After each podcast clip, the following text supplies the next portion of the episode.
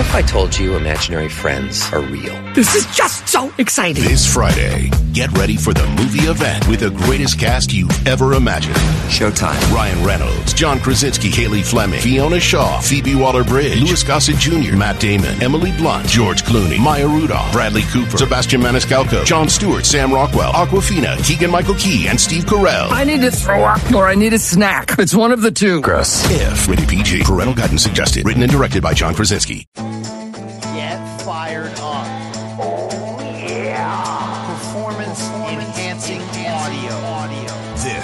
State of Combat Podcast with Brian Campbell.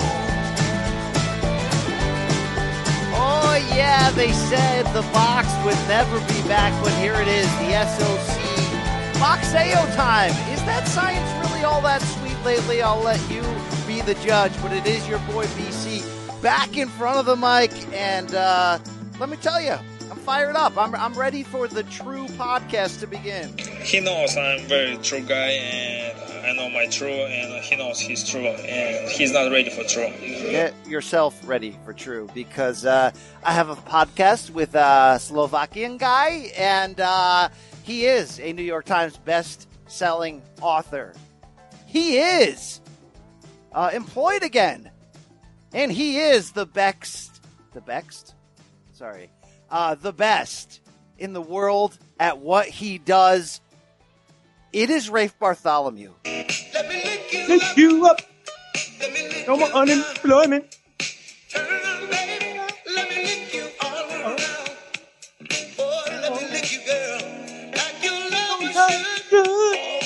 Boom, boom, boom, boom. Rafe Boogs, uh, congratulations on being employed again. You deserve it. Thank you. Um, you know, at least somebody got the score right. Thank you to my new colleagues at usbets.com, Better Collective Tennessee, which is the uh, umbrella company under which we serve, which I think is even part of some other company that's based in Denmark. I don't know. I hope I get flown out to Copenhagen so I can say what's up to our boy Ulrich Anderson and we can bro out with Darren Barker.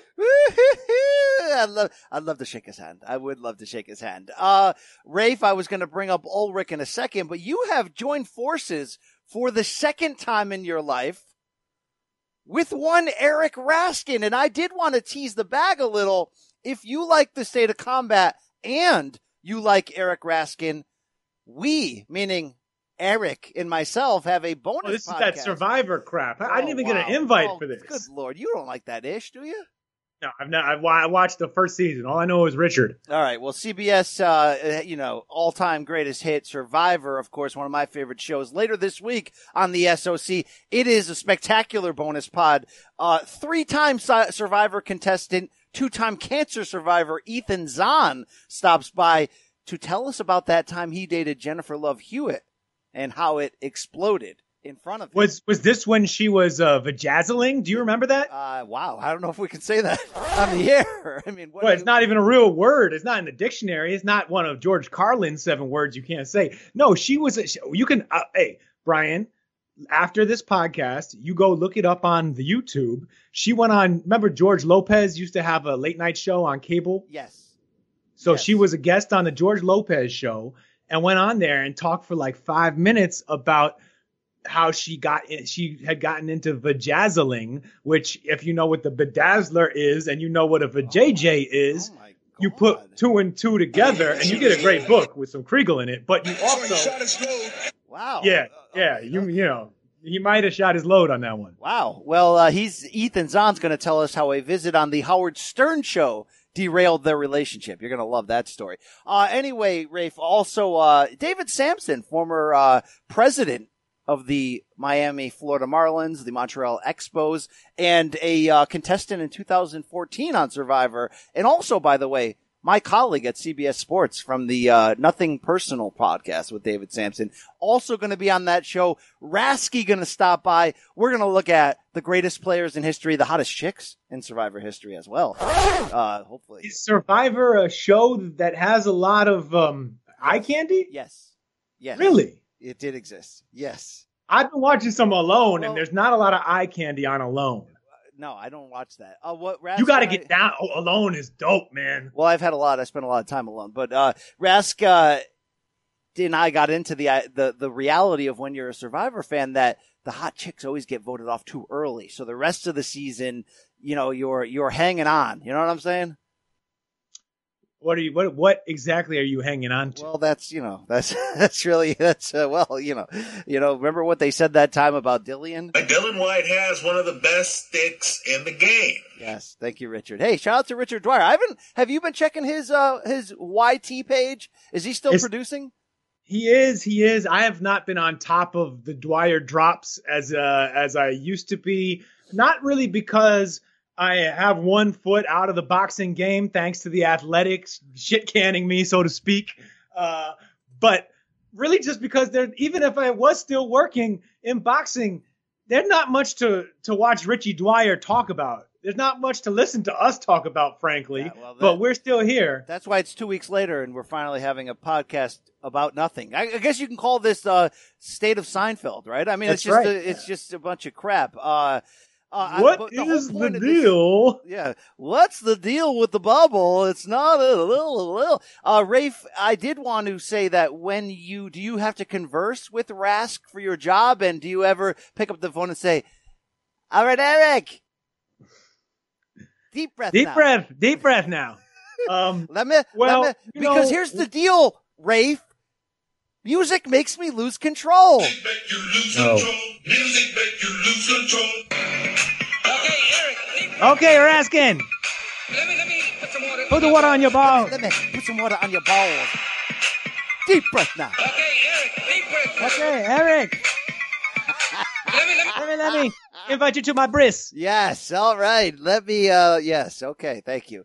Uh, but Um, go- good luck to you two there. At Thank US you. Bank. Look, I mean, I, one of the big uh, joys of this new opportunity for me is that I've heard so much about Eric Raskin's glory days as a doubles tennis superstar Maccabi. in the Ilunga Makabu games. And, um, you know, I, I was looking for a partner and I needed someone who could help me raise my game. He's my boss. I have to, I, I answer directly to Raskin. Wow, wow. There You're you- not my boss anymore, BC. I'm sorry. You'll be the first because Raskin usually answers to his wife. Thank you. All right, uh, Rafe. Um, speaking of all of the people that we regularly shout out, right? The Irish crew, the 80K crew. Oh, go. I think Godinez is still alive. I think he tweeted the other day. Did you see him? I, I, he has been tweeting. Yes, he is. Okay. He's alive on Twitter. Has he survived And, bout with COVID? Uh, B sample bloke, whatever he calls himself now, sent him to hell. He dug up. He dug up. He, you know how he does with you? He finds the old photos. Yes. He found an he found like the corporate headshot for our guy Alex Godinez and tweeted it at him. You know, classic B sample bloke. The I don't know how he does it, man. I, he he look, I, th- th- this guy, his mystery, it just grows the more we learn because he Yeah. knows some deep inside boxing stuff. Sometimes does. when he slides into DMs, it's like, oh wait, this this is not just a this is not just a, a man who enjoys the humor of boxing Twitter. He's this might be the burner of somebody. This might be Al Haymon. I know this game. I know this game. You gotta listen to me when I tell you what's going on. I mean, you know, I'm calling this shot. I'm telling you. Yeah, he calls a lot of shots in, in my DMs as well. Um, interesting. I don't know. He's a man of all countries. He's a, he is your 2019 State of Combat Listener of the Year, by the way, even though some people think we got that voting wrong, right? But, you know, it did, it did happen. Alex Godinez, what's going on, brother? What's going on, brother? Indeed. By the way, did you see VO on Instagram live story yesterday? No, what's he up to? Does he have any skunks? No, I, I feel bad here. Uh, one of a good friend of his, I think from his Oh, youth, no. died, and he posted like twenty consecutive videos of him grieving the death, and I felt bad for him. But then it got really dark, where he just had the phone set up like at a weird angle, and he just sat there like gushing tears. Like there was like some videos of him just crying and talking about how he loved that guy, but then there's some where he's like aching and the can't like like we we shouldn't be seeing that stuff. You know what I'm saying? Yeah, this this it- is like prime Vanes Martirosyan oversharing. Yeah, th- it got a little weird. And uh, shout out to VO. I hope he's hanging in there. Uh, we do love some VO. Dude, this is nuts. Indeed. Uh, but what I was trying to say was we didn't do a show in a while. Heck, heck, I never know if we're ever going to do a show again if boxing doesn't decide to announce some fights soon, Rafe. You had Fight Fight Island to deal with. You Uh, had a I- whole island full of skinheads Yes, I on your I did hands indeed. last week. We understand. That is keeping my business afloat. Thank you. We did get an email, you and I, from uh, postmark Denmark, post dated uh, Dateline Denmark. He might be my new corporate overlord. Subhead, we want the box is your subject line. Uh, from one Ulrich Anderson, Rafe, who says, uh, Rafe in BC, I've been indifferent to the skinhead sport, but I'm starting to resent it due to the disappointment I feel every time I see there's a new SOC episode, only to realize it's another skinhead edition of the show. Rafe, a lot of people are saying that same thing lately, okay? He says, I'm from the Danish hood. I don't want stories about men rolling around in their undies. I want stories about greasy gas station food, wash BC playing hoops, Pacific rims, fathers, sons, liquid crack, and all that other good stuff. He went on to crack more jokes, but um, we're doing this show today in part because this is what the people want, Rafe. Okay. Well, I and, mean- and also I mean, because the- we ain't here just- to we ain't here to break down Mikaela Mayer's uh, jab, right? We're here just because the people need it. I need it, Brian. I need it. I need I need the people. I need the shout outs. I need Dwyer. I need you in my life, brother. Thank you, thank you. It did exist. Thank you. Okay. Uh, how are you doing on your liquid? I see you on Instagram touching with, with, with Simpsons images, touching tips with your skinhead brother Yes, Luke Thomas. yes, now that's my I- that's I my new fling. In fact, that is yes. I, I have. I see what's going on, Brian. I see. Uh, I'm getting phased out. I have brought another into the marriage bed, and uh, he has his own closet now. You're, Yes. you're, you're making me look like Will Smith here. what the cuck are you talking about, Rafe? How's your uh, liquid crack intake these days?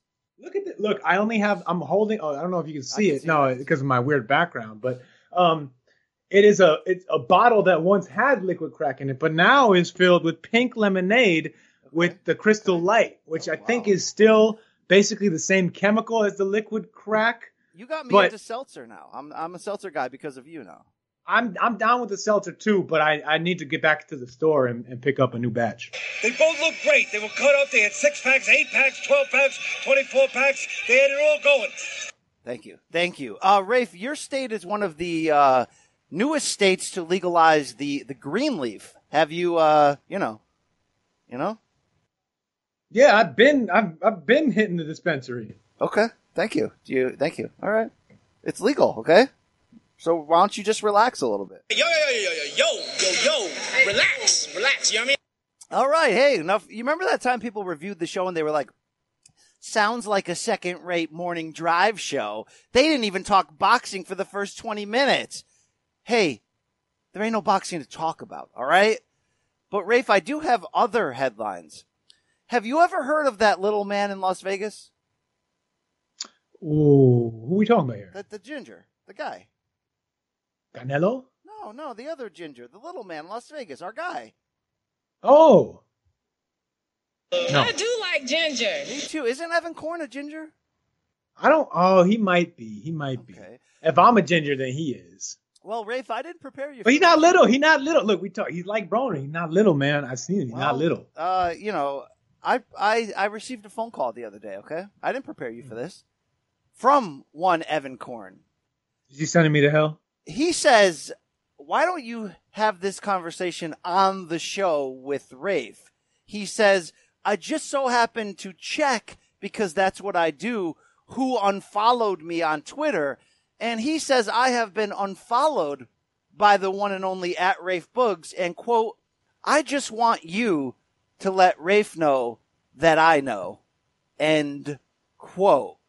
Word. You know what? I didn't even know. Well, I, I, you know, I think this is enough of an offense that we may have to bring on a, a higher, a higher level to find out the answer to this.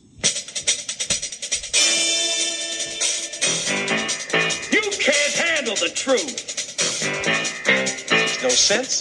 It doesn't fit. If it doesn't fit, you must acquit. Son, my friend, I've been sitting here for 10 minutes now looking over this rap sheet. of- uh, your rap sheet has an unfollow to the man who twice became the SOC's content provider of the year. How do you plead? Apparently guilty. I'm looking at it right now, and I don't. I, I'm not following him, nor is he following me, and that's fine with me. Look, Ooh, this is I, I you- this is my did person. you the, this the is grudge un, unfollow? Like he he hit you with the I don't know. right? That's fine. I don't take it personally. There is no grudge. This is this is this is this is my personal Twitter philosophy.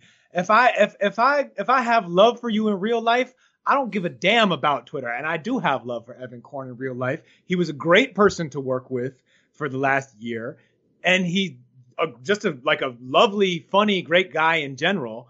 Um, I probably unfollowed him along with a lot of people. I unfollowed Pug and Cop, a lot of people I used to follow, because that ain't my job to follow nobody no more. All right. And that was sort of how, perhaps a little rash of me. People say you could use the mute button. You know what? I ain't about that half stepping stuff. Wow. If I'm out, I'm all the way out. I'm not out of my love for Evan Korn, but if I if I ain't a working media professional, I don't need to be bothering him with my Twitter presence, nor does he need to be. You know what I mean? And uh, look, uh, it doesn't matter because like my life is probably better with his Twitter feed or with his tweets in my life. But um, sometimes I don't care, and I'm just like, yo, I'm out. Wow, Rafe never half steps because he's not a half stepper. I drink a lot of Dr Pepper. Drink a lot of soda, so hopefully he doesn't perish like Phife Dawg. Thank you. Okay, uh, so Anyway, much love, Evan. It really is. I I, I am not mad at you at all. Stop Um, that crap. Stop it. Yeah. and that never crossed my mind. I'm pro. I, would- I just act stupid online sometimes because I don't. It's just Twitter. It's not real life to I me. can't wait to see the boxing head, boxingscene.com headline. Rafe colon. You think I care about what the freak that guy that acted that way, that behaved that way, that I care what he thinks of me? No. No. I don't.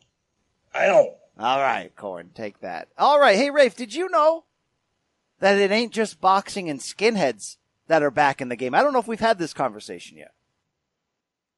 Um, I don't know if we have either. It's been a couple weeks, man. Um, did you know, Rafe, that there's another cat on the prowl, so to speak, these days in the DMs, also on the golf course. Mm. All right, and he goes rah rah like a dungeon, Like a dragon. dungeon dragon. Yes, yes, yes, yes. Does he play golf while his pants are sagging? Rafe, Tiger Woods is back this weekend. And we at CBS Sports just so happen to have a podcast worth listening to called The First Cut. Hey, Rafe, I don't know about you, but I've heard that The First Cut is the deepest. Um, yeah, usually. Okay, okay. Uh, Tiger Woods is back, and Rafe, the Big Cat, is he really called Tiger the Big William. Cat? Isn't that Ernie Huh? Ladd? Has Tiger Woods ever been called the Big Cat? No, that was uh, Andres Galarraga, as far as I know. yeah, that's fair. That's fair. Okay. All right. And it's also that guy on Barstool. Is there? How many more big cats are there? That's not a cat. Okay. Anyway, Rafe, um, I wanted you to know that the Big Cat is making his first PGA Tour start this weekend since February at the Memorial Tournament when Tiger invades historic Muirfield Village.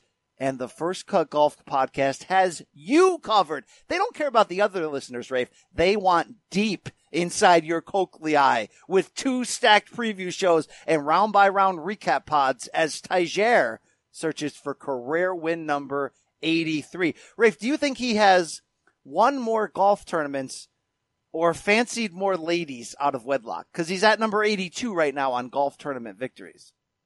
Look, um, given what we know of his proclivities, as incredible as it is that he's won 82 professional golf tournaments, ah, damn. Um, but yeah, he is probably uh, he's probably putting up way higher numbers outside of that. It's a hard on day for me today. Many days for Tiger. Well, Rafe, you can find the First Cut podcast on Apple Podcasts, Spotify, or wherever you like to enjoy fine audio. And please tell him BC sent you. All right, Rafe. Um, here's what we're gonna do. Okay, okay. We're gonna take a pause for the cause. On the other side, we got some latest news. We're gonna recap the latest inside the bubble, where when Rafe continues to unfollow the top ranked staff member by member, and we will have an interesting debate. What's the best boxing win of the last decade? Hmm. I already know my answer. Very, very interesting there, Rafe. Uh, that, all that and then some tall, pale, and handsome. It's your boy BC back after this. Paramount Plus and the National Park Foundation present A Mountain of Zen. Are you still listening? Good. Take a deep breath. You needed a break.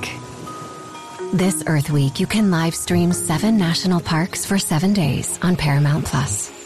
So, yes, you can literally stream a stream.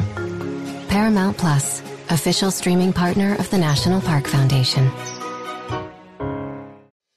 Hello, everyone. It's Micah Richards here. You might have seen me on CBS working on their Champions League coverage over the last couple of years. I wanted to tell you about an exciting new podcast that I've been working on. It's called The Rest is Football.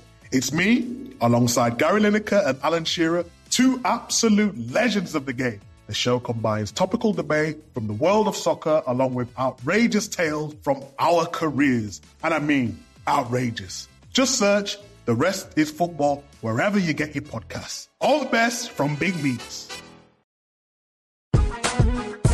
All right, Rafe Boogs BC back at it. Hey, Rafe, uh, happy anniversary to you. No, no, no, not in you and your significant loved one of no. But that's tomorrow is literally our anniversary. Oh, oh, oh, oh, oh good.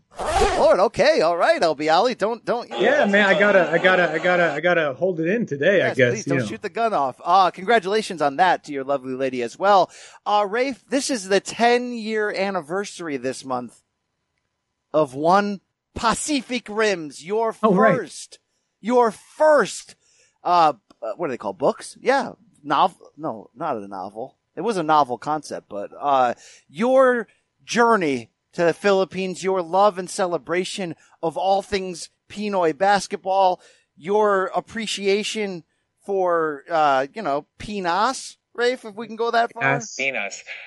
That really inspired me. Because Uh, Rafe, congratulations because this started you off on a journey down the father and son hole into bars, uh, you know, loving basketball and Omar Epps. So do you have any, you know, thoughts, comments on, you know, 10 years as a published author?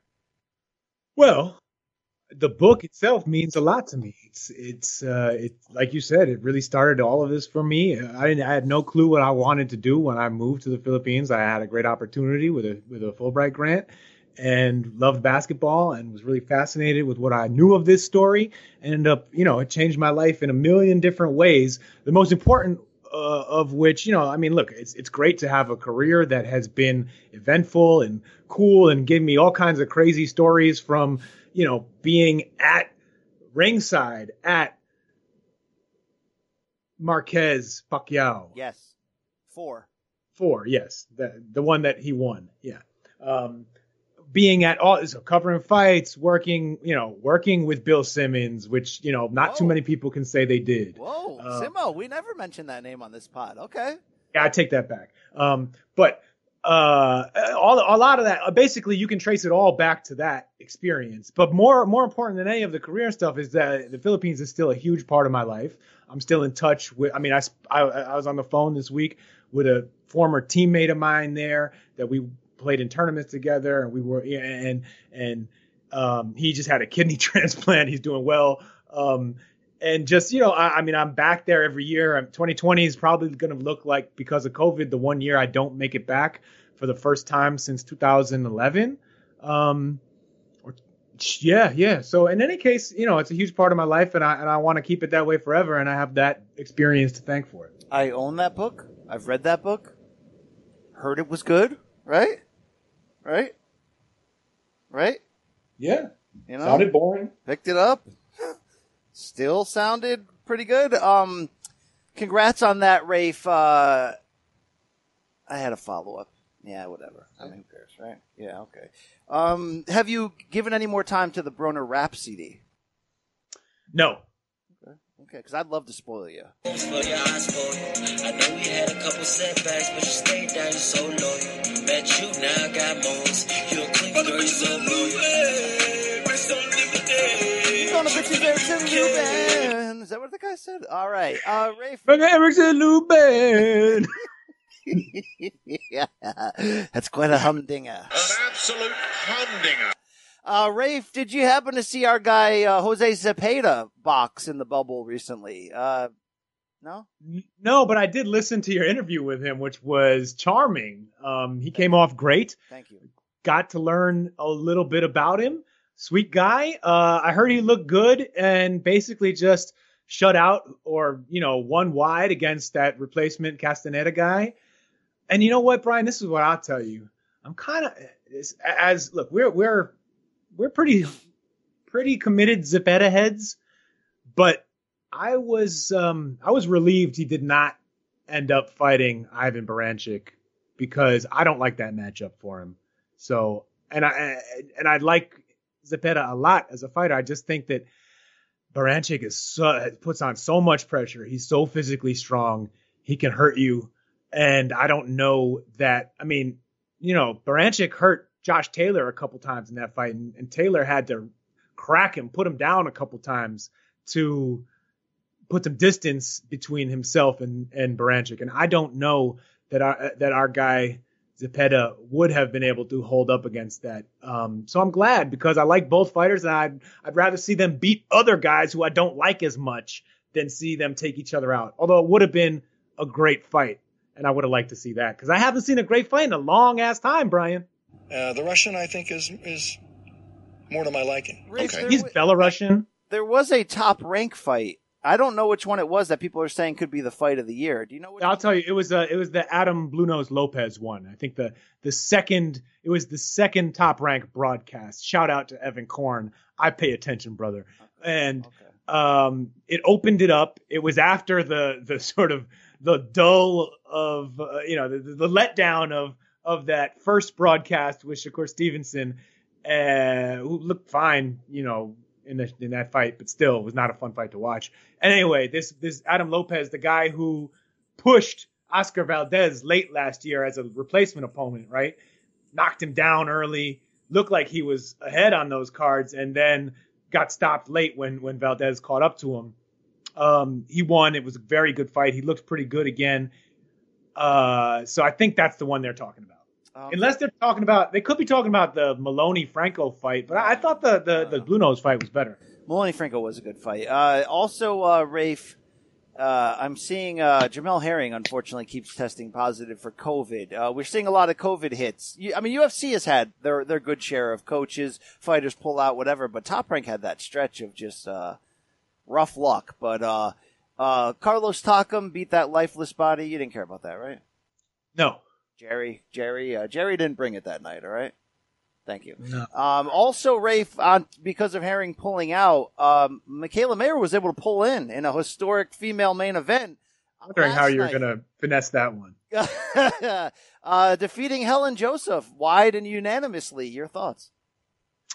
It was a was a great fight, um, and I'm really excited to see what Mikaela Mayer does next. Can maybe she can get a fight in there with uh, with uh, the winner of uh, Persoon Taylor, or if Amanda Serrano can come Yeah, back and get a fight. Can we sit here and celebrate Eddie Hearn and Company for that August 22nd Matchroom card, which already has the best zone fight of the summer and maybe the best fight overall of the summer until, you know, that Showtime announcement comes in and maybe some of those can compete with it. But, uh, it's Dillian Whyte against Alexander Povetkin and it's Katie Taylor, Delfine Persoon, part deux. Rafe, I'm overly excited for that fight.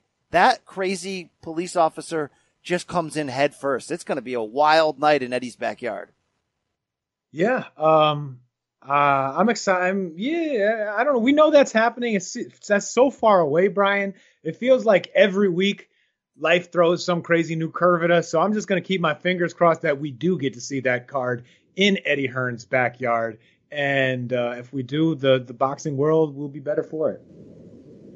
Yeah, yeah, indeed. Uh, all right. Uh, also, Rafe, Clay Collard continues to be an interesting story, and I'm glad Top Rank is now rewarding him. He'll fight every other day. He's a former UFC guy, skinhead. He uh, once lost to uh, Max Holloway back in his UFC run, and now we have Really, how much does Max Holloway weigh? Uh, one four. He fights at 145.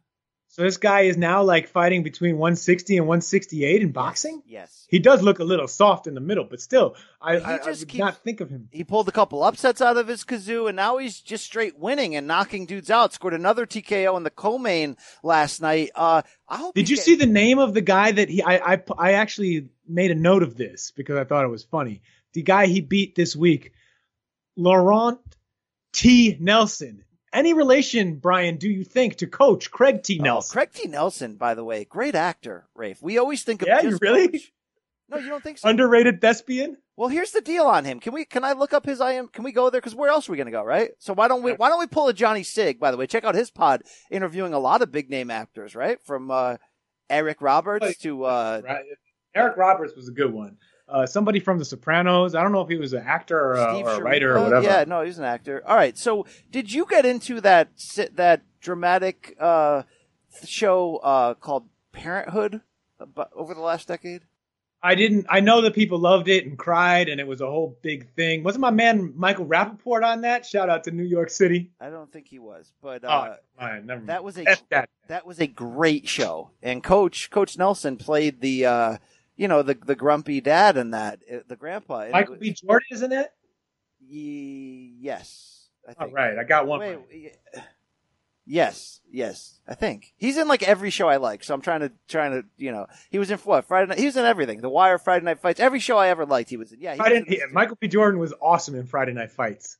Friday Night Lights. Yeah, Friday Night Fights is a different show starring Teddy Atlas. Okay. Um. Yeah. Uh.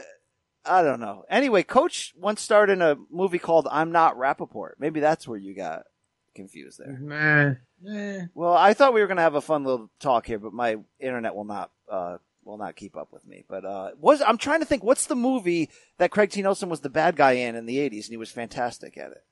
Do you know?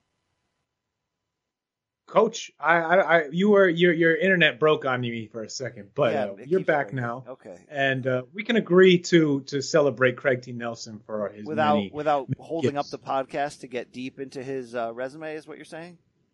Yeah, yeah. Well, I mean, you tell me what what what else is on I? He- I got it. some- He was the the dick coach in all the right moves with Tom Cruise. That's what I'm thinking of. He was great in that. Mm. Remember that? Uh no, like I didn't. I don't think I watched that one because that's early Cruise. That's '80s Cruise. I'm, I was a little young for that. Rebecca De Mornay. Yeah. There's, oh, come on, come on, come on, Rafe. Will you? What, what do you want me to say, man? What do you? Well, I remember him in like a weird alien movie. Uh, he might have been in like a body snatcher movie. Poltergeist 2, he was in. He was in Action. Oh Jackson. yeah, Poltergeist. That's aw- hey. Wow, he was in Born on the Fourth of July and Turner and Hooch. All right. Yeah, yeah. What, what was that girl's name? With what something Ann, Carrie Ann, I don't know. This we've hit, Poltergeist. They bring in this, the the little tiny yeah. woman, we've and hit an she's all-time like, low, Rafe. Okay. All right. Let me What? let me see if Teddy remembers that that woman at all. That woman judge who had it even, please. Please. Okay. We got to keep going here. Uh, the only issue I have with Clay Collard's story, and by the way, Evan Korn trying to get that man, Clay Collard, on this podcast. I'm not against it. Okay. He can talk skinheads. He's, he's, I know he only made 5,000 for that knockout two weeks ago and he fights every four days, Rafe, but he's now calling himself Cassius Clay. that's why it's that's why it's good to get UFC guys because they're used to making no money every time they fight. But Rafe, like he's a he's a brawler. He's a he's a dude who, who comes, you know, gets like he gets in that ass. You can't call yourself Cassius Clay Collard, right? Uh, yeah, that's a, that is a bold move, but uh, hey, what you know, uh, He's also he's, he's backing guy. it up so far. All right, who's gonna who is while we're talking about Cassius Clay Collard, who is going to cash him out? Oh no, oh no. Um, Zerto, I don't know. Somebody. Zerto, he's not Zerto doesn't mess with that top rank S no more, from what I understand. Really? Uh. Well, he's part of uh, Zanfer. Was it? He is. Is but they've top been- rank, or is it just a? Are they just in bed together?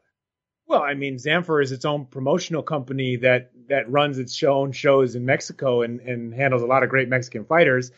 I think when they do work in the U.S., they tend to, you know, they they they they co- collaborate with with with Grandpa, which makes sense. You know, you want to work with the best. revisit their collaboration. Okay. Uh, Rafe, also, um, Jamel Herring, who had to pull out of that title bout, uh, Steve Kim reporting that Top Rank could be matching Jamel with Carl Frampton of all people this November. Now, when talking about Carl Frampton, you do have to be careful. Ever though, please, whatever you do, do not ever call me a YouTuber because that is not what I am. I'm not a YouTuber, but I do have a YouTube channel. Thank you. He's a he's not a YouTuber. He's a great fighter, though. Ray. YouTubers, they're making a wee bit of a mockery out of the sport Indeed, of boxing, if you, if you know what I mean. Uh, I mean, look, uh, you know, I, I'm not here. I'm certainly not here to talk about YouTubers, just in case you were wondering. Um, you know, Who the hell is that? I knew you was gonna say that. No, those are YouTubers. Oh, I don't know who those guys are. I'm, I'm not on YouTube. I'm not. I mean, I'm certainly not on YouTube. Uh, well, every Monday with Morning Combat, but that's about it. Rafe, uh, would you pop for Herring Frampton? Oh yeah, that's a really good fight. Um, interesting fight. Can Jamel win that? And could he? Yeah. I I look. Frampton is one of these guys who runs, and especially in recent years, has run hot and cold. Right? He's when he's on, he looks fantastic. Like sharp counterpunching, can move, is really athletic, and still quick. He looked he looked dynamite against Tyler McCreary in that comeback fight, and I was expecting him to not look so good. So it has a little bit to do with, um, I, I, I suppose the you know if he has a good camp or if his mind is right going into a fight, and I think it also has to do with matchups. Herring is going to be difficult, I think, for Carl Frampton because he's so much taller. He's a guy who moved down from lightweight to 130 and is campaigning there, and he's he, and he's going to come in. He's smart and he's going to come in with a game plan and he's got Bomac in his corner. That's a, that's going to be a really interesting fight. I think that Frampton, if he if he fights well, if he fights at one of the higher levels of himself, should still be good enough to figure out a way to win. But he's coming in with more, um, you know, more disadvantages than you usually want to see for him. And he's so short. He's not tall. He's a he's a short arm guy. He says I heard an interview with him when they were discussing the prospect of this fight because it was supposed to happen pre-COVID, and they even had a date I think in May for it, and they're going to do it in Belfast. It was going to be a whole a whole thing, a to do, a shindig. And um, Frampton was saying he he does well with tall guys. He thinks that he he's good. He can effing get inside on them, and he's fast and and can outfight them there. If he ain't blowing smoke, uh, that would be really interesting to see. And a huge win for Frampton late in his career, uh, getting a belt in I think a third division for him. And he's a top bloke. I, I they're both. It's hard to pick a guy to root against in that fight because they're both so likable, so just good people. And I got news for you. Frampton thinks he's the BEST against tall guys. Uh, Rafe also, uh, Tyson Fury and Anthony Joshua revealed as playable characters in the new UFC 4 video game that is launching this week. Uh, we don't really care about that in theory, right? They've had Mike Tyson, they've had, uh, they've had Bruce Lee in the past as sort of like the playable, unlockable, hideable characters. I mean, you know a lot about Mike Tyson, right? Uh, I- I Mike love- Tyson, baby. I love him. I love Mike Tyson. I love him. Um, Mike Tyson, baby. Mike Tyson. Hey, let's go. Mike Tyson. Let's go, baby. Let's go. Rafe, do you think there's anything deeper into this decision? It's a little bit curious. We do know Dana wants to get into the box. Uh, we do know that he loves him some Tyson Fury. Remember, we were kind of floating that perspective rumor theory of like, well, what is maybe he waits until Fury runs out his top rank deal and then tries his balls off to to secure that one fight, right? The the Fury AJ fight. You know, be a co-promoter or you know pay-per-view provider on his UFC Fight Pass or something. And I don't know how if he can even do that with his relationship with ESPN, but I don't know. I don't know how it would happen. But do you think that can I get like real conspiratorial with you? What if that's this idea, and then also that guy Danny Kin Kinahan, Danny K? Uh, he, Yes, he works in the UAE right now, right? That's where he's hiding out. In the UAE is where UFC is going to be. White this- Island, huh? going to be this whole summer. In fact, Dana White quoted the other day as saying, I am now looking into buying a house in the UAE because we plan to do so much business there. I've also secured an island. I've got an island. The infrastructure is being built right now. Um, do you think this is like a a thing, or who cares? Who cares, right? Um, look, I, I don't think you need to get conspiratorial about it, Brian. I think that anybody involved in combat sports, uh, even someone who's not involved in boxing, like Dana White, uh, or hasn't been involved in boxing in many, many years, uh, would want to be a part of that event because it would be enormous and perhaps he can play some role facilitating because of the connections he's making in the Emirates uh, through Fight Island and Skinhead Island and I don't know what else, Skinhead Desert and whatever. You know, Tyson Fury is white and bald, so uh, in that regard, he would fit in quite well as a skinhead. Um, but he is a boxer. The thing is, like, money's gonna talk is really what matters here. And if Dana ain't gonna offer or be part of the deal that gives these guys the best money, then he's not part of the picture. Um, and if he somehow, you know, ha- has either comes up with the money himself or is the key to unlocking the big money, yeah, you could come and be a part of this. Sure, that's how. That's all it is. Because I don't think he wants to work with you know Grandpa, right? That that relationship is not at its high point. It seems. I want to see boxing pull bigger numbers. I'm not Bob Arum. I'm not crusty dick. That was like Big Daddy when he talks about. He's like that guy is old balls. I mean, maybe he's so mad because you know uh, Dana was was going into his suite at the Fight Island Garden Hotel. Yes. And what did he see? Grandpa Bob railing all of Dana's harem in there. I shouldn't say harem in that context. I don't think you should say railing and Bob Arum in the same sentence. I mean, come on, you know what are we doing? and he saw grandpa's old balls and crusty dong and uh he can't get it out of his head he's it's gonna he's scarred for life you know and and you know what that means uh advantage arum Yeah, that is uh that's pretty gross, but uh yeah, it's not like I didn't have a part in perpetuating that story. We had an orgy for two days. Never screwed so many women in my life in one short Bob, period. somebody's gonna cancel Bob right along with this podcast. All right, uh, hey Rafe, let's get into an interesting debate here that you posed to me offline. That really has become the centerpiece of this ridiculous box show. Best win of the decade. Look, we are starting a new decade right now, 2020. What do we call the last decade? The aught, the aught teens? Is that what they are? people called it the aughts like right oh no that's the first decade Yeah. this would be the teens The aught teens, right? Or just the teens? i think you could get away with teen no i don't like the aughts for for i don't i don't like the aughts period i call the first one the 2000s and just leave it at that Have you but ever Googled anything involving teens? um legally you know i mean i'm not i'm not on the lit i'm not on you know i'm i'm not on like the the epstein manifest and i'm not on like the poplowski manifest oh but you know You facing the real one. This is what I And asked. this is what you're gonna get. what I'm getting. This is- You're gonna get this. That's what I want. The real That's what I want. Thank you. oh uh, dog Rafe, who had the best win of the last decade in your eyes? Okay, so this is something, well, I, a little project of mine during some of the downtime I had over the past month. Um, I I was rewatching not every fight of Nonito, the Filipino Flash Donaire, but most of his major fights. Like I didn't I didn't dig up like when he was like six and one watching watching those fights, but starting like a fight or two before he he took that belt off of Darchinyan in 2007 and then boom all the way through. And you know what? This guy as I mean I I think he pro most people would agree he's a Hall of Famer already but he is underrated man criminally underrated Nonito was nasty and I think unfortunately when he blew up and HBO started putting him on. You and Top dad, Rank right? got him from Gary Shaw. What? Jaren's dad?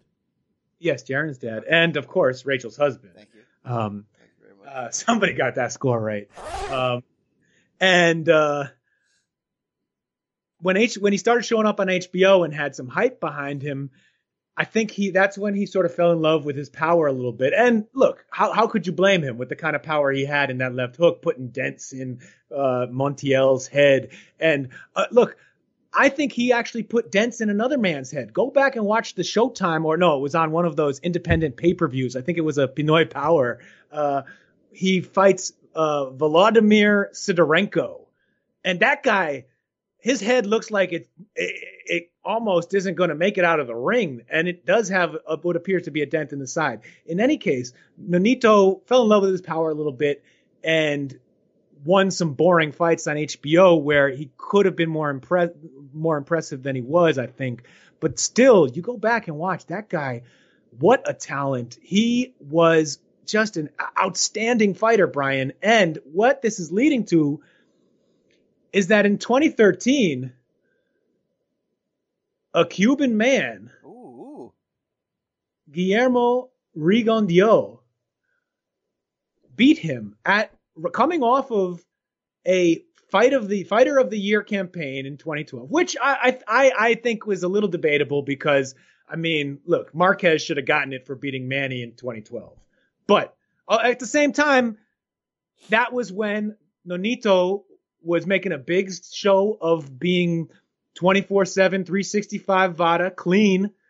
He didn't have no back knee like our guy Marquez did. He also didn't sprout an entirely new body. So I, I, I even though the, I, I still kind of want Marquez to get 20. In any look, Nonito was hot. He was, uh, what, what's the word? Rest of the Teddy. He was hot. He was, he was thick. He was thick. It was. I know. was, um, uh, Nonito was was close to his prime. Probably not that fighting at his very best weight at It was that 122 pounds. Oh, you're gonna play it. Play it. Go ahead. It was that heavy. Oh. That's that's it. That's that's Nonito was that heavy at that time, and um, and Rigo came in. Uh, I was gonna say Madison Square Garden, but it's Radio City Music Hall. You were there. I wasn't. Eric Raskin, my boss, was there, and Rigo put uh, look. We didn't put on a show, but he put a lot of distance between him and Nonito. Yeah, a lot of people And- got the score right on what really ha- wrong on what really happened in that fight. Yeah. Yeah, he look, he took a couple of rounds off in the middle as Four he is wont to do, and it Yes. was not fun to watch those rounds. But the skill, the class, the ability to to have seeing where Nonito was at that point in his career, and to see him beaten so clearly by Rigo, I don't think any win in the teens eclipses that. So not Marquez knocking out Manny, not Floyd shutting out young Nello when he wasn't born ready, and whatever else you could come up with. And it, not just me who thinks this, Brian. Many guys, many guys. I'm a, I will look up the text message. Uh, one of those guys, not surprisingly, was uh, Brin-Jonathan Butler, who wrote a book about Rigo and Not lived in Cuba. Yeah, So I mean, he might be a little bit. That might be a homer pick. I mean, if you don't know about BJB, If you don't know who he is, look him up. I did, and I did this. I wasn't working on a story. I just wanted to. I just wanted someone I respect to tell me, Rafe, yes, I you you're you right. And so I texted Stephen Breadman Edwards, the trainer of Julian J. Rock you and Williams. Breadman are on boxing. that level. You sli- you slide in like that. I would slide like that because I would I would talk to him back in the day when I was working at the Athletic, and and I like reading his mailbags on boxing scene. Shout out to Rick Reeno, and I think eh, you know he's just a guy who who I respect, and I just hit him up. I was like, "Yo, is it, I, I'm thinking about. It. I can't think of another win that's better in this decade." And he says it's most likely the best win and performance of the decade. Someone actually asked me this in my mailbag: Floyd over Canelo, Marquez over Manny, Manny over Thurman. Was that? I don't even know what decade that was. Yeah, that was Um, that was the same decade. That's a, Okay. And, and I and I love him for Uh, putting that in there, by the way, because that's a Roman- great win. Okay, don't Ro- no, uh, don't, don't don't go don't don't go to the next one. Okay, even though Thurman beat him, that's a great win. That is a great win. Uh, uh, Chocolatito over Estrada, Ward over Kovalev. Which one though? Because he didn't win the first one, Oh, and the How- second one kind of had the, all the nut shots. Um, how- I mean, Williams over Hurd, a little self-serving, but that was a great win. Anyway, those. But he said, but hey, Breadman is on board. He says, but yes, I agree. Rigo over Nonito is top. Wow. I mean, dude, I mean, look, you're not going to have to sell me on that. I'm looking at my framed Rigondeaux Donaire poster. that is one of my favorite. The reason why I have it framed, I was like stupidly excited for that fight. Two top 10 pound for pound guys. It was like the, you know, back when I had a, a, uh, a hardcore card, back before I gave you back my card many times and I became a filthy casual again who likes skinheads. Uh, that was like my Super Bowl. I interviewed both ahead of it. Uh, I, you know, I got into an argument on the phone with Rigo during that stretch, like, because like I brought up how people think he's boring. Like, I mean, I loved that fight so much. I also love me some Rigondeaux. I also sat on the stage of Radio City Music Hall. So that fight to me had, uh, you know, had very, very special vibes to it. Michael J. Fox was in the front row. I sat next to Eric Raskin and met him in the men's room for the first time ever, uh, you know, really give, get a chance to take a deep breath and, and, uh, touch tips and, you know, pour, you know, do, do something to him there, right? Come on, let me let me put some water on your balls. and also because it was a it was a fun ass fight to me. Okay, people always look at that fight and remember rounds four through eight when Rigo just was like, "I'm just going to play defensive marauder." Hey, Rafe, couple things. Not only did Donaire rally to score a knockdown in that fight and make it fun, Donaire almost lost one of his eyes late. And don't forget how fun as balls the first two rounds were, especially round one when Donaire came in there looking to bang and Rigo started landing some bombs that like made, made Donaire go, Oh crap. Like, you know, I could, I could get caught here. Um, so you don't have to sell me on the idea that that's a great win, but I really like this debate because it's like, you know, it's not the, what makes that idea of what's the best win of the decade. Well, so it, it I mean, to be I, I, I should have, I should have, Brian, I should have fleshed out my how good Nonito was at the time argument because his people, people who were sleeping on some of his fights before in the previous five years before then, or say before he showed up on HBO, putting the dent in Montiel's head, Fernando Montiel. Uh, he has wins over guys who are still holding titles today to this day, Brian. Wow. All right. That Darchinyan, Darchinyan was a pound for pound guy, undefeated when he hit, caught him with that hook. And Vic did not know he lost. Uh, two fights later, he stops, and this this is a weird stoppage on a cut, but he but but but Nonito was was at way ahead, was kind of cruising in the fight. Moruti Mthalane, the South African guy who's who who still has a belt right now, and hardcores online are saying deserves. Oh yeah, he should be a, a pound for pound guy today. Nonito beat him back in the day. Uh, all these guys that showed up in great fights in the lower weights, uh, Nonito just sunned a lot of them. Hernan Tyson Marquez knocked his ass out easy. Dude, you don't have to sell me. All you had to say was that Donaire was your reigning fighter of the year and essentially universal number three pound for pound in the world behind Manny and Floyd at that point. Yeah, I mean he was con- he was consensus number three at the time, and And wait, was uh, Man- uh, and let I me think just ask you quick: Was uh, Manny had lost to Bradley to open 2012? Who did he close 2012 by beating? nobody he got he got he got slept to close 2012 December okay, so, 2012. So, so Manny was not your consensus. Probably maybe Ward. So- I- was no, Ward was, no, was so Ward fighting or was he uh, fighting with Goossen? Here's what I'm trying to tell you. Yeah, he was losing to, he was taking the only L of his career to Goossen. I think Don, Donino, Donito Nonerne was as high as number two, Rafe, because Manny was out of that picture. It was, Manito Donero. yes, he was the number two best fighter in the world and it was your reigning fighter of the year. Now look, in, in, all- Ragondone. in full honesty, that was one of those weird fight of the year wins where he won it because he won four times and nobody else had like a breakthrough year because Marquez had beaten Likar Ramos when he took a dive in that first fight. So no one wanted to give Marquez fighter of the year for like the one knockout of, of Manny. So they gave it to Nonito on the, uh, you know, the, the, the whole, they looked at the whole man. You know what? They also probably vo- it was it was BWAA, so they probably also voted on it before Marquez and Manny fought That's in December of that year. That is a great comeback. Wow. You're right. So wow. It was, It is good. Yeah, you're you're, fe- you're feeling it. Uh, so here's the deal. This this win is in the discussion. I need to figure out right now if this was actually the best win. We're talking about the number two pound for pound fighter in the world. Rafe, do you know what we're also talking about?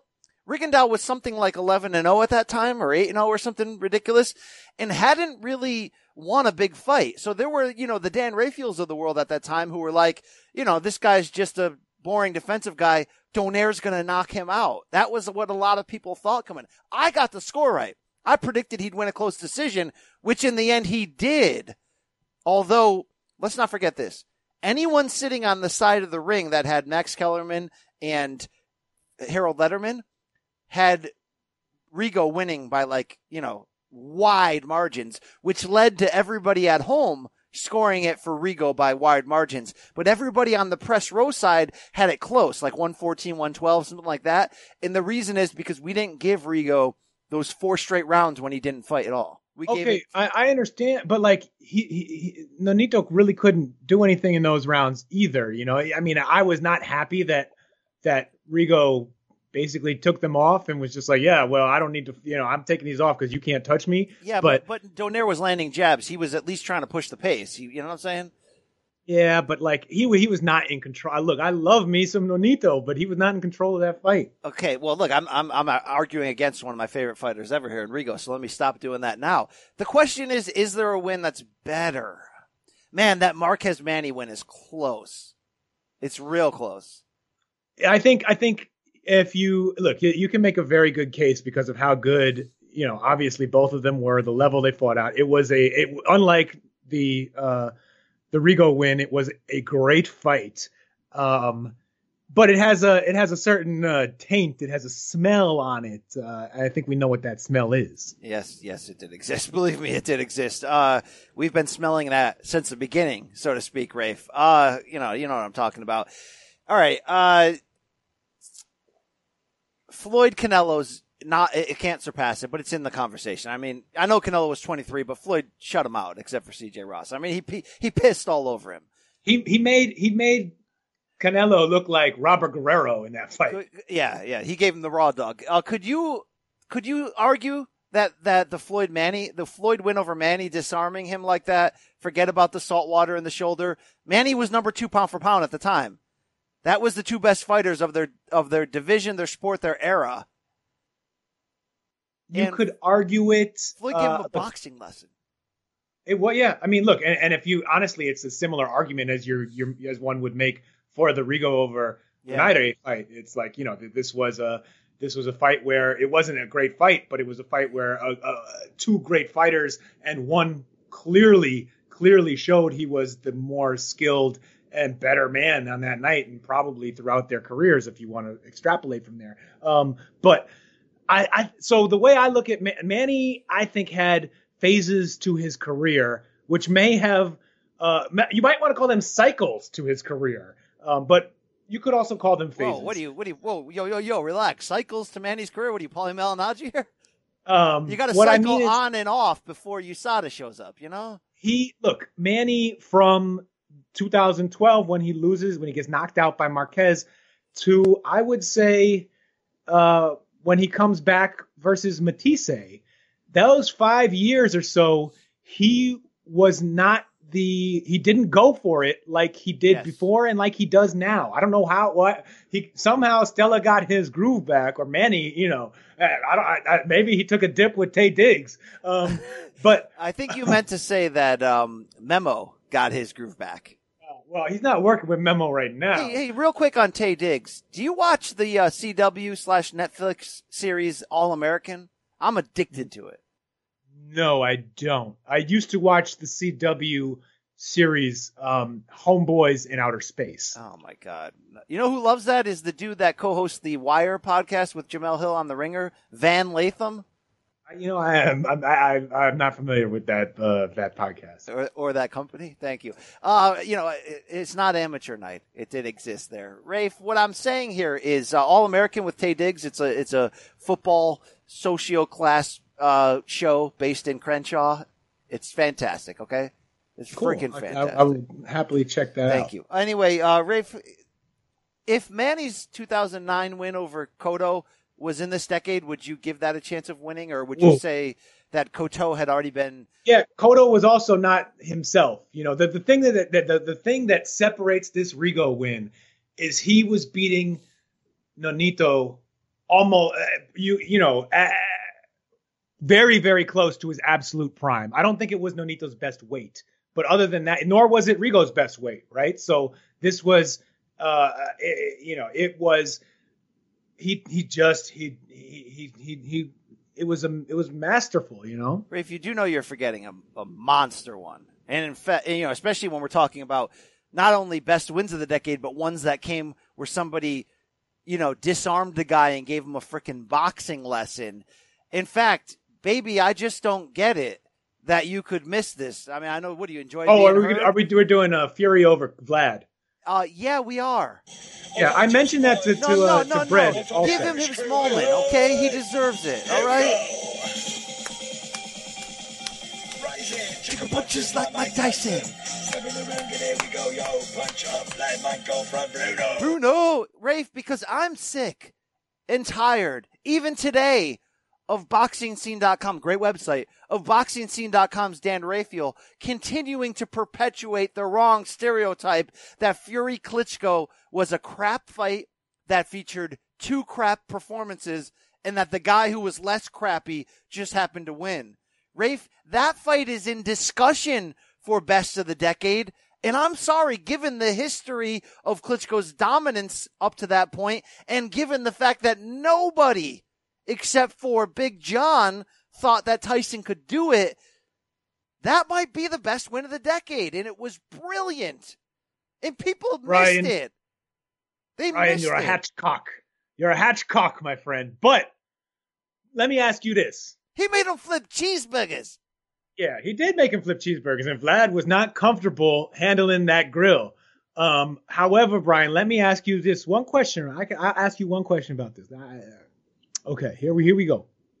Um, was Vlad ever two or three pound for pound?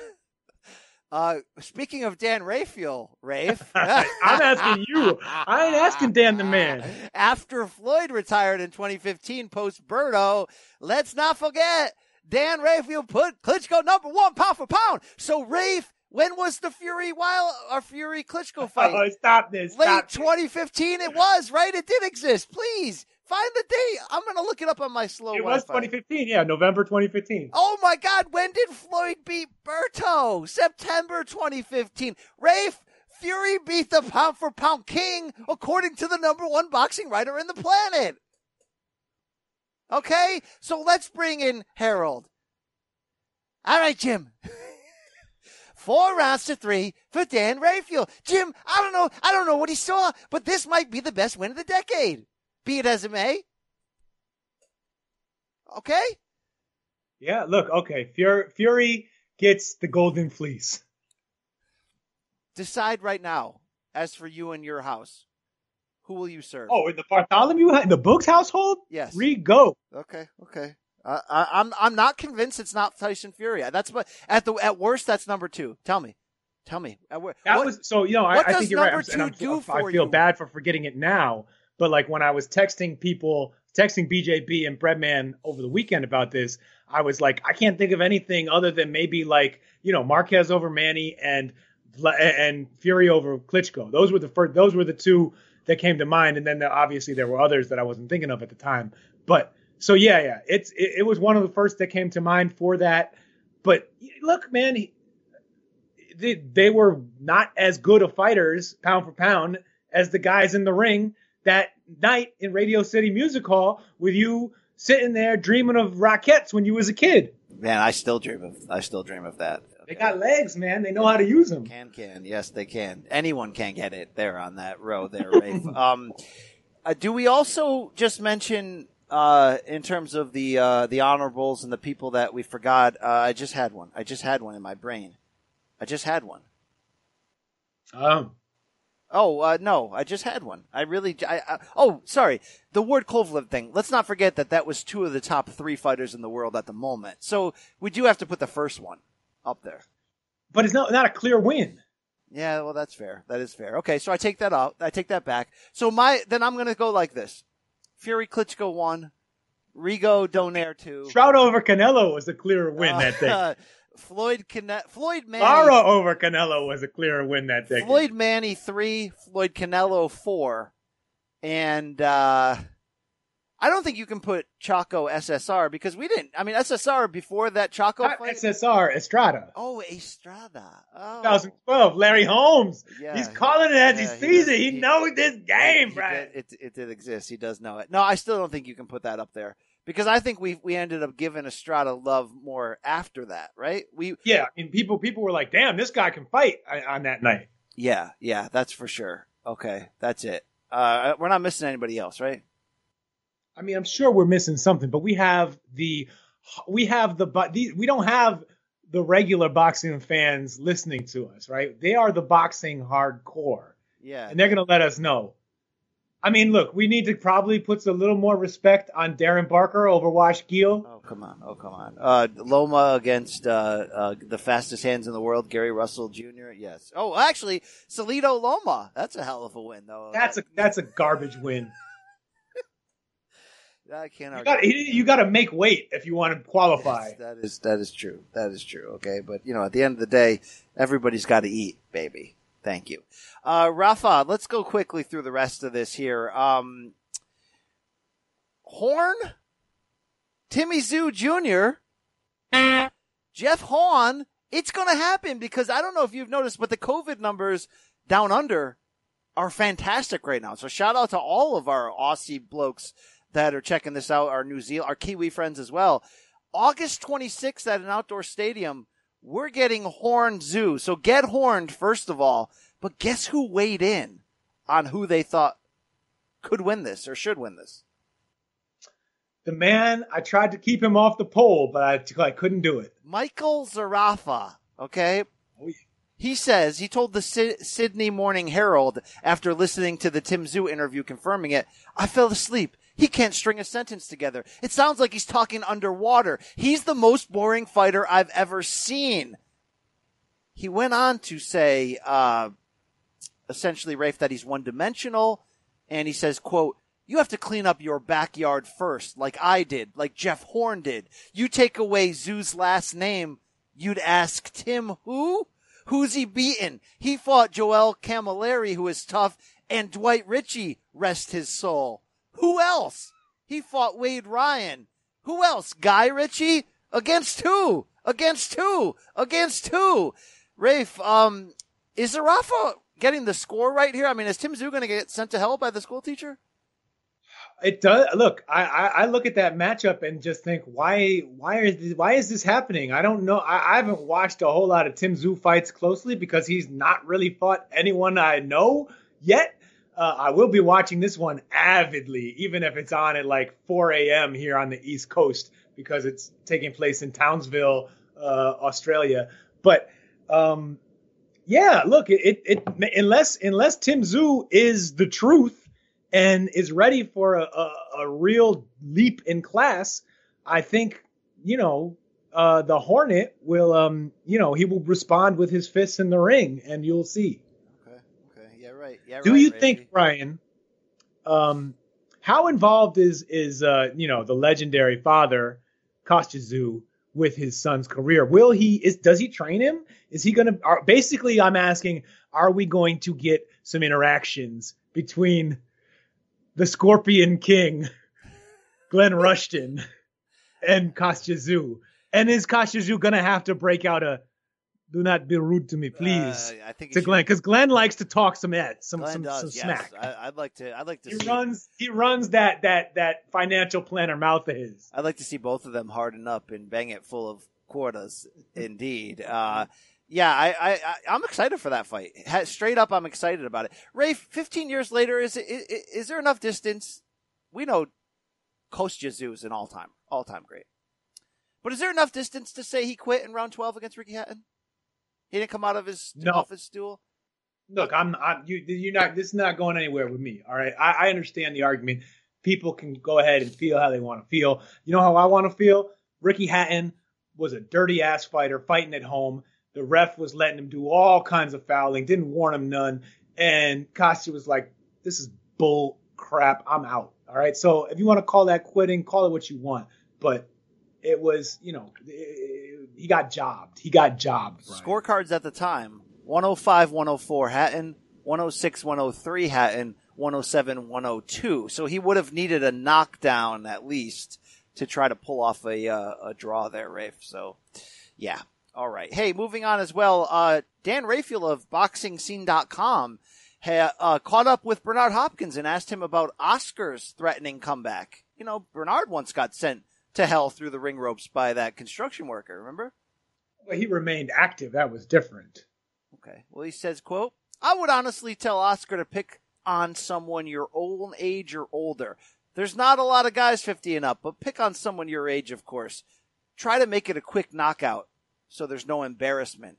Pick the right opponent and remember your legacy is still alive as long as you're in the ring. So you got to protect that legacy. I would say, say stay away from anybody not in your age bracket. He went on to say, I don't want anybody, whether it's my partner Oscar or anybody I really care about or support to get hurt. I would tell Oscar, why would you come back? Can I talk you out of it for a minute? Rafe, should, should Bernard be picking up the phone already from the beginning and, and talking Oscar out of this crap? Or does he just know Oscar's a freak and he's going to do what he wants?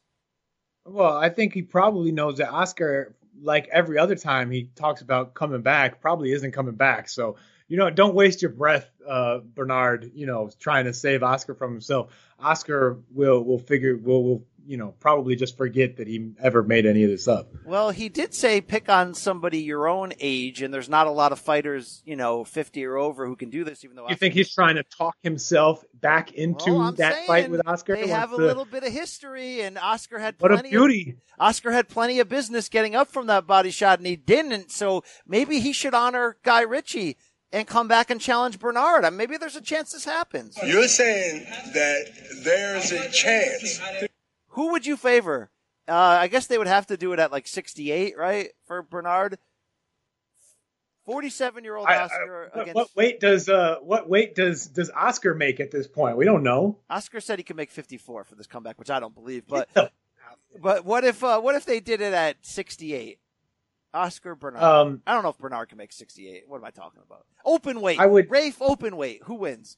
I, look, I, I, I'm I'm sticking with uh with uh, Bernard in that one, Brian, because he's he's the one who lives the very clean lifestyle. Probably still trains in you know like trains probably still trains and spars four or five times a week. Uh, and he is the alien. Uh, I, I just just and, and he won the first one, so uh, I don't see how Oscar. Um, I, don't, I really don't see how Oscar would have much of a chance in. I was in your ass and you was ready to quit and you was blowing and puffing and went to your corner like a rag doll.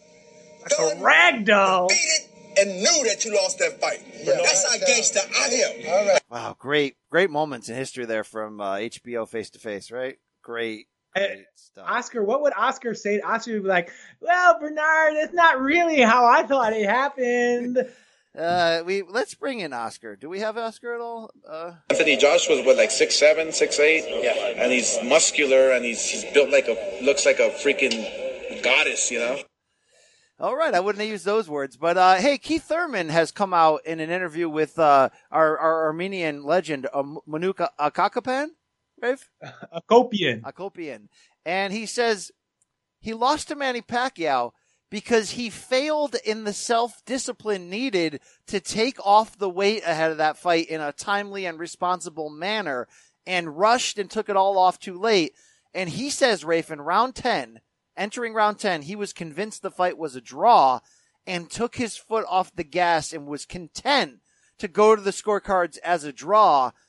And as we know, he went on to lose a split decision, but he says he didn't finish strong in the final two rounds. Something inside of him kind of just gave up. Uh, should he be saying this? Do you buy into all this at all? Do you care? Do you want to see a rematch? Uh, what, what, are you, what are you thinking here about Keith? I don't. Uh, I I don't really care what how he thinks about how he lost or whatever. Um, but I would watch that fight again. It was really good the first time around. If Keith thinks that he can improve on it, and Manny doesn't have another dance partner, that's. I mean, there are only a handful of fights for Manny out there that would be better. Even fewer if you remove, say, like the Errol Spence and Terrence Crawford fights that probably are biting off more than Manny wants to chew in his early 40s. Uh, so then you're really only looking at three or four guys tops who make much sense. And Keith's got to be in there. That was a good. That, that would be fun. Jeff Horn. Who's Jeff Horn? Nobody. I don't. I got so many different disrespectful things that I can say right now. I don't even want to do it because that was back then. Doesn't even matter now. Fast forward a couple months later, Rafe, and suddenly he changed his tune. Okay, you know what happened next, right? Do you? Do you? He had a little too much to drink that night. Thank you. Jeff Horn was a real man. Yes, he was. Thank you, uh, Rafe. Do you- uh, as far as my history of clinging to to scorecard takes I've had and not and not backing off, do you respect 115, 113 Thurman over Pacquiao, or do you despise me for it? I don't despise. I don't look. I just don't know what what. I don't know what was going through your mind, Brian. I just don't know. All right, we'll leave it at that. Okay. All right, we'll leave it at that. Uh, speaking of uh, good-looking men like myself, Rafe, David Lemieux, the Armenian turned Canadian um, honk, is still pining for this Canelo fight, telling boxing scene, "quote Canelo's a great style for me, and it's fireworks for the fans." As we stand right now, Rafe, hoping DAZN is going to give us some fights. I mean, you know, you remember the the the what Dwyer has said, his his you know his issues. I thought the zone was gonna hit us between the eyes with some great fights. Right, right. Who's Canelo gonna fight? Tom, Dick, or Harry? Well, I don't know. You can choose which of those three you'd prefer, Rafe. I think you'd go with the second one. But uh, are we going to see this? Is this the is this guy in the clubhouse lead in the Boogs household in terms of who gets Canelo? It seems like it, right? Because if uh, if if if there's the you know the reporting suggests that um, Derevyanchenko will be fight will look looking at a Jermall Charlo fight Sources, rather sources right. per Mike Coppinger, per Kevin Connolly of Entourage. Right. So if that's the fi- if that's what's going to happen, um, then who? It's hard to you start to grasping at straws, right? I mean, they're going to pull Tureano Johnson's ass out of out of out of out of a hat somewhere. I mean, they might. Give me uh, Curtis or Stevens. Give me, Jason Quigley. I mean, it could get rough. Give me Canelo, Curtis Stevens. Okay. Thank you. Oh my god. No, no, no, no, no, no, no, no, no, no, no, no. Uh, also, Claressa Shields is, is looking to come back and fight that Dicaire chick from Canada for a 154 title. Do you care, Rafe? Do you really care? Which one? Who's Dicaire again? I don't know. I really don't. Yeah. Let me just say I was wrong about this fight. Claressa Shields is Bugs. She's It's what? She's what? Let me just say I was wrong about this fight. Clarissa Shields is Bugs. Bugs? She's Bugs? Us? I don't. All right, all right. You know, I'm done with that. Okay, you know, yeah. Uh, Rafe, that's the damn show for this week. Uh, special thanks to Evan Korn for uh, for getting sent to hell by Rafe Boogs on the Twitter. I didn't send him to hell. What are you talking about? That's crazy. All right, all right. Uh, you tell us, okay? At us at Rafe Boogs, at B Campbell CBS, at State of Combat.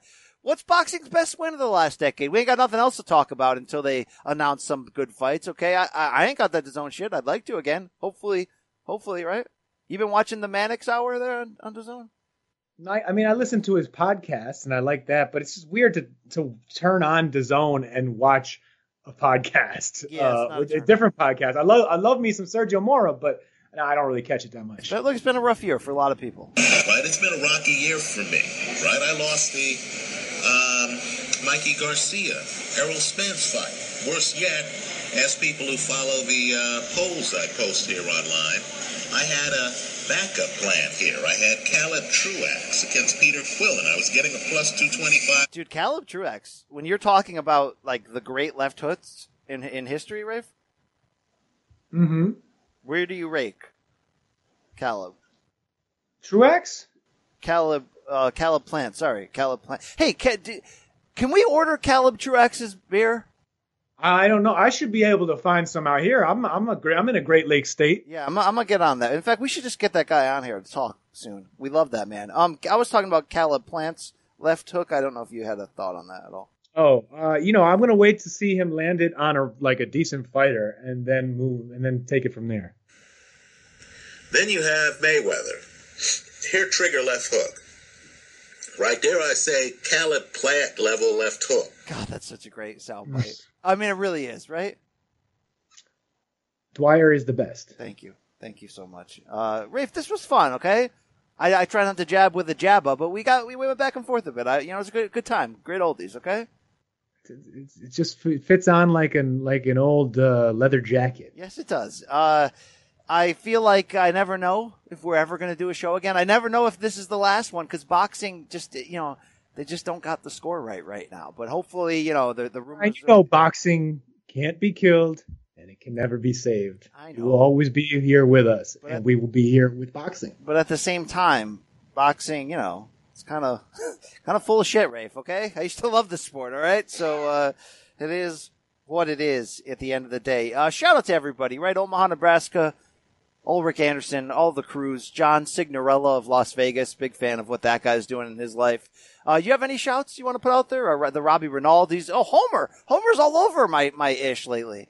Homer got himself a problem, it seems, on on the gram.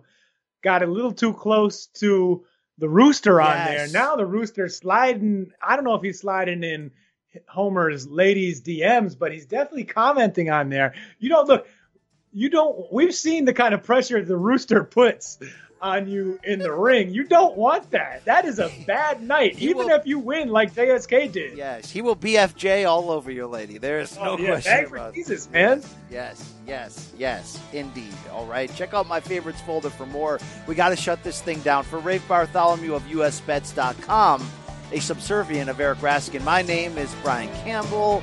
Uh, deep breath now. Rafe, you want to give out the closing message? Yeah.